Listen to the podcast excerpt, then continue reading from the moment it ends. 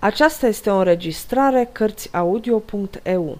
Pentru mai multe informații sau dacă dorești să te oferi voluntar, vizitează www.cărțiaudio.eu. Toate înregistrările Cărțiaudio.eu sunt din domeniul public. Mark Twain Prinț și cercetor Capitolul 25 Hendon Hall De îndată ce Hendon și regele pieriră din ochii străjnicului, Altețea sa fu îndrumată să se grăbească spre un anumit loc din afara orașului și să aștepte acolo în vreme ce Hendon se va duce la Han și va lichida socotelile. Peste o jumătate de ceas, cei doi prieteni se hurducau voioși către răsărit pe spinările jalnicilor bidivii ai lui Hendon.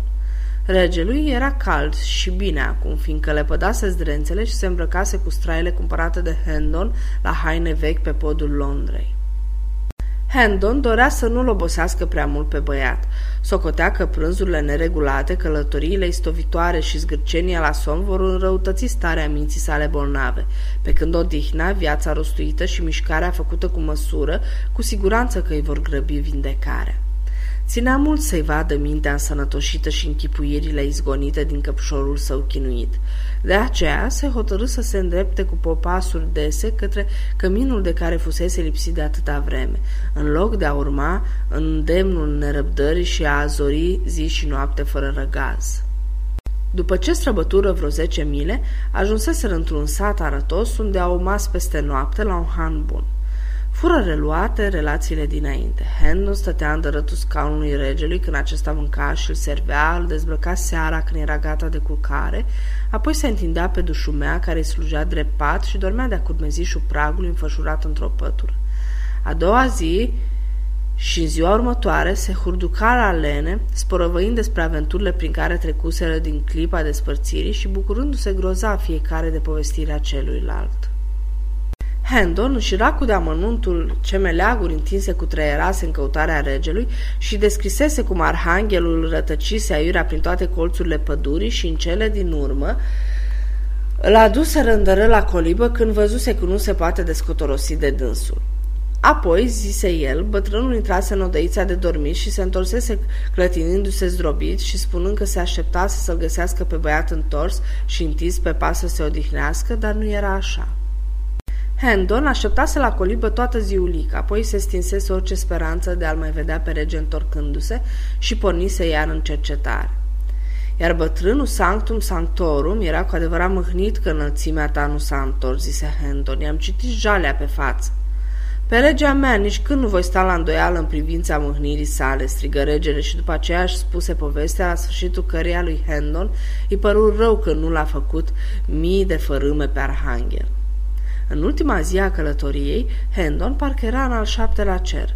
Își dăduse drumul la gură și nu se mai oprea. Vorbea despre bătrânul său tată și despre fratele său Arthur, povestind multe fapte care le oglindeau firile nobile și mărinimioase, se pierdu în aiurări drăgăstoase despre Eddie, a lui și inima era însuflețită de atâta bucurie încât fu în stare să spună câteva vorbe bune și frățești până și despre Hag. Își clădi o mulțime de vise de tot felul pe seama primirii ce avea să li se facă la Hendon Hall. Ce surpriză avea să fie sosirea lor pentru toată lumea și ce izbuniri de încântare și de mulțumire aduse cerului avea să stârnească. Ținutul era îmbietor, semănat cu căsuțe atrăgătoare și livezi, iar drumul trecea prin mijlocul unor imașuri întinse, ale căror hotare se pierdeau în depărtare, în ușoare unduiri care te făceau să te duci cu gândul la neîncetatul dute vino al valurilor mării.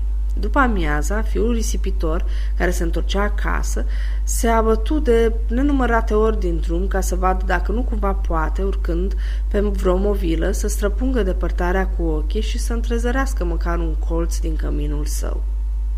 În cele din urmă izbuti și strigă stăpânit de ațățare. Iată colo satul, prințul meu și castelul în preajmai. De aici se pot zări turnurile, iar pădurea de colo e parcul tatălui meu. Ah, acum aflavei cu ochii ce înseamnă fala și mărăția. O casă cu șaptezeci de odăi, gândește-te, și 27 de slujitori, strajnică locuință pentru oameni ca noi, nu-i așa? Haide să zorim, nerăbdarea mea nu va mai îndura altă zăbovire o pornire la drum cu cea mai mare grabă. Cu toate acestea, abia pe la trei ajunseseră în sat. Călătorii trecură val vârtej prin, prin el, în timp ce lui Handon îi mergea gura într-una ca o morișcă. Iată biserica, de aceea și edera acoperită. Totul e doma cum a fost. Mai la vale se află hanul bătrânului Leu Roșu, dincolo piața târgului. Aici se ținea serbarea de mai și dincolo e cișmeaua. Nimica nu s-a schimbat, afară de oameni, ori și cât. Zece ani mai aduc schimbări asupra oamenilor. Pe unii dintre ei îmi pare că-i cunosc, dar pe mine nimeni nu mă mai știe. Așa își urmă el într-una sporovăială. Curând, ajunseseră la capătul satului. Călătorii apucare pe o potecă întortocheată și îngustă, străjuită de garduri vii înalte, și o ținură cu pas întins vreo jumătate de milă, apoi trecură pe sub arcadele unei porți impunătoare, ai căror uriași stâlpi de piatră erau împodobiți cu sterne și blazoane sculptate, într-o largă grădină înflorită. În fața lor se înălța un castel mândru la înfățișare. Fii binevenit la Hendon Hall, regele meu!" exclamă Miles. Azi e zi mare, azi e zi mare. Tatăl meu, fratele meu și Lady Eddie vor fi atât de nebuniți de bucurie încât nu vor avea ochi și grai decât pentru mine în încântarea din tâia întâlnirii, astfel că ți se va părea că ești primit cu răceală, dar să nu iei în seamă la aceasta, căci curând va părea altfel. Când le voi spune că te afli sub ocrotirea mea și le voi mărturisi cât de mare dragostea ce-ți port, vei vedea cum te vor strânge la piept de dragul lui Miles Handon și de azi înainte, până în veci de veci, te vor adăposti în casa și în inima lor. În clipa următoare, Hendon sări la pământ în fața ușii celei mari, îl ajută pe rege să descalece, apoi îl luă de mână și se repeziră în casă. Din câțiva pași, Ajunseră într-o încăpere spațioasă. Intră și dădu regelui un jilț mai mult grăbit decât ceremonios, apoi alergă spre un tânăr care sta la o masă de scris în fața unui foc de bușteni hrănit din belșug. Îmbrățișează-mă, Hag, strigă el, și spune că ești bucuros de întoarcerea mea și dă de veste tatălui nostru, căci căminul nu-i cămin până ce nu voi atinge mâna lui, nu-i voi vedea chipul și nu-i voi auzi iar glasul. Dar Hag doar se dădu îndără după ce trădă o surprindere de o clipă, apoi a țintit o privire gravă asupra intrusului. O privire care mai întâi trădă oarecum demnitatea jignită, înlocuită apoi drept urmare a vreunui gând sau a vreunei hotărâri lăuntrice, de o curiozitate plină de mirare amestecată cu o compătimire sinceră sau prefăcută. După aceea cuvântă cu glas blând. Mintea-ți pare vătămată, sărmane străin. Ai pătimit de sigur, grele lipsuri și aspre lovituri ți-a dat soarta. Învățișarea și veșmintele tale vădesc aceasta prea bine. Drept cine mă iei oare? Drept cine te iau? Drept cine alt să te socot decât cel care ești cu adevărat socot? Că ești Hag Hendon, răspunse mai răspicat. Celălalt continuă pe același ton dulceag. Și cine ți închipui că ești tu însuți? Închipuirea nu are nimic de a face cu aceasta. Sau te prefaci că nu mă recunoști drept fratele tău, Miles Handon? O undă de surprindere voioasă flutură pe chipul lui Ha, care exclamă. Cum? Nu glumești? Morții pot oare căpăta încă o dată viață? Domnul fie lăudat de așa, sărmanul nostru băiat pierdut, întors iar la sânul nostru după atâția ani cruzi. Ah, pare prea frumos, prea, Prea frumos pentru a fi a Eve, într-adevăr prea frumos pentru a fi a Eve. Ia aminte, ai milă, nu-ți bate joc de mine. Vino iute la lumină, lasă-mă să te cercetez. Îl apucă de braț pe Miles, îl trase la fereastră și începu să-l soarbă din ochi, din cap până în picioare, sucindu-l și învârtindu-l încolo și încoace, rotindu-se repede în jurul lui ca să-l poată măsura din toate părțile, în vreme ce fiul risipitor întors, scânteind de bucurie, zâmbea, râdea și dădea mereu din cap, spunând Haide, frate, cercetează-mă pendelete și nu-ți fie teamă, nu voi găsi nicio trăsătură și niciun mădular care să nu treacă în cercare. Iscodește-mă și cercetează-mă cât îți poftește inima bunul meu Hulk. Sunt cu adevărat vechiul tău Miles, același vechi Miles, fratele tău pierdut, nu-i așa? Ah, e o zi mare, am spus eu că e o zi mare. Dă mâna, întinde-mi obrazul tău, Doamne, mai, mai să-mi dau suflu de bucurie. Era cât paci să se anunce de gâtul fratelui său, însă Hag l opri cu mâna, apoi lăsă capul în piept cu o înfățișare jalnică, spunând mișcat. Ah, Dumnezeul la tot îndurător, dăm puterea să duc pe umerii mei această amarnică dezamăgire. Uluit, Miles rămăsese o clipă fără glas, după aceea se dezlegă limba și strigă. Care dezamăgire? Nu sunt eu, oare fratele tău? Ha clătină din cap cu mâhnire și spuse, Mă rog, de cel de sus să ne poată dovedi aceasta și că alți ochi să poată găsi asemănarea ce mie îmi sunt ascunse. Vai, mă tem că scrisoarea prea adevărat grea. Care scrisoare? Una care a sosit de peste mare cu vreo șase-șapte luni în urmă. Spunea că fratele meu a murit în bătălie. Era o minciună, cheamă tatăl, el mă va recunoaște. Nimeni nu-i stă în putința a chema morții. Morții? Glasul lui Miles era stins și buzele tremurau. Tatăl meu este mort? Oh, ce veste cumplită! Jumătate din bucuria mea s-a ofilit. Te rog, lasă-mă să-l văd pe fratele meu altul. El va adeveri cine, să mă va cunoaște și îmi va da mângâiere. Și el e mort. Dumnezeule, fi milostiv cu mine, un biet om doborât la pământ. Duși amândoi, duși pe cea lume celor vrednici, li s-a culmat firul vieții, iar cei nevrednici ca mine sunt cruțați. Ah, mă rog, stăruitor, să-mi dărui mila ta. Nu-mi spune că Lady Eddie e moartă? Nu, ea trăiește. Atunci Domnul fie lăudat. Bucuria mea e iarăși întreagă. Zorește-te, frate, spune să vină la mine. Iar de va spune ea că nu sunt eu însumi, dar ea nu va face aceasta, nu, nu, ea mă va recunoaște cine sunt, aș fi nătâng de m-aș îndoi de asta. Adu aici, adu pe vechi slujitori și ei mă vor recunoaște. Toți s-au dus afară de cinci, Peter, Halsey, David, Bernard și Margaret. Zicând acestea, Hag ieși din încăpere. Miles rămăsese puțin pe gânduri, apoi început să străbată odaia nu și în lat, murmurând.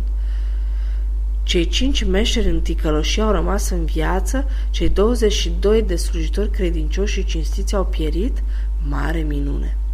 Se învârti mai departe ca un leu în cușcă, tot mormăind de unul singur, uitase cu desăvârșire de rege. Nu trecu mult și altețea sa spuse cu o gravitate și cu o nuanță de sinceră compătimire, deși cuvintele puteau fi luate drept o ironie. Nu lua aminte la nenorocul tău, bunul meu cavaler. Se mai află și alții pe lumea aceasta cărora li se te găduiește a fi ei înșiși și ale căror plângeri sunt luate în râs. Ai tovărășie. Ah, regele meu, strigă Hendon roșim puțin, nu mă o sândi și tu, așteaptă și vei vedea, nu sunt un înșelător. I-am va întări spusele, vei auzi mărturia rostită de cele mai dulci buze din Anglictera. Eu înșelător? De unde? Dar recunosc că acest bătrân castel, portretele acestea ale strămoșilor mei și toate câte se află în jurul ne, cum își cunoaște un prunc, leagănul. Aici m-am născut și am crescut, stăpâne, spun adevărul, nu te-am amăgit și chiar de nu vei da crezare nimeni alt, te rog, nu te îndoi de mine, n-aș putea îndura asta. Nu mă îndoiesc de domnia ta, spuse regele cu o simplitate și o încredere copilărească. Îți mulțumesc din inimă, exclamă Hendon cu aprindere, care arăta că este mișcat. Regele adăugă cu aceeași simplitate. Dar tu te îndoiești de mine? Hendon fu încurcat și se simți oarecum vinovat, așa că fu mulțumit când Hag deschise ușa, scutindu-l de a mai răspunde. O doamnă frumoasă, purtând un veșmânt bogat, îl urmă pe Hag, iar după ea se înșiriau câțiva slujitori în livrele. Doamna mergea încet, cu capul plecat și ochii ațintiți în podea. Fața era nespus de tristă. Miles Hendon sărind spre ea strigând, O, Edita mea, scumpa mea! Dar Hag îi făcu semn cu gravitate să se dea îndărât și spuse doamnei, Privește-l, îl cunoști? La auzul glasului lui Miles, femeia tresări ușor și obrajii se aprinseră. Acum tremura. Rămase nemișcată, păstrând câteva clipe o tăcere impresionantă, apoi își ridică încet capul și se uită drept în ochii lui Hendon cu o privire împietrită și înspăimântată. Sângele îi pieri din față, picătură cu picătură, până ce îi se așternu pe chip numai paloarea cenușii a morții. După aceea spuse cu glas mor ca și chipul său. Nu-l cunosc. Se întoarse apoi cu un geamă și un suspin înăbușit și ieși din odaie împleticindu-se. Miles Hendon se prăbuși într-un jilț și își îngropă fața în palm. După o pauză, fratele său le spuse slujitorilor. L-ați văzut bine? Îl cunoașteți?" Oamenii clătinară din cap, apoi stăpânul îi spuse. Slujitorii nu te cunosc, domnule, mi-e teamă că la mijloc e vreo greșeală. Ai văzut că soția mea nu te-a cunoscut. Soția ta? Într-o clipită, Hag fu țintuit la perete cu grumazul prins într-o încleștare de fier. Ah, tu, rob cu suflet de vulpe, pricep totul. Tu însuți ai ticluit scrisoarea, iar mireasa mea răpită și averea furată sunt roadele mărșăviei tale. Haide, acum piei din ochii mei, ca să nu fac de rușine cinstea de ostaș, măcelărind o stârpitură atât de bicisnică. Hac stacojiu la față și aproape înăbușindu-se, se duse împleticindu-se către jilțul cel mai apropiat și porunci slujitorilor să pună mâna pe tâlharul acela străin și să-l lege. Ei șovăiră, iar unul din ei zise, E înarmat, Sir Hag, iar noi nu avem arme. Înarmat? Ce-i cu asta când sunteți atâția? Pe el vă spun. Însă Myers le-a tras luarea minte să-și dea seama ce fac și adăugă. Mă știți cu toții de pe vremuri, nu m-am schimbat de fel. Apropiați-vă dacă vă dă mâna. Această aducere aminte nu încurajă prea mult pe slujitori. Ei se codeau încă.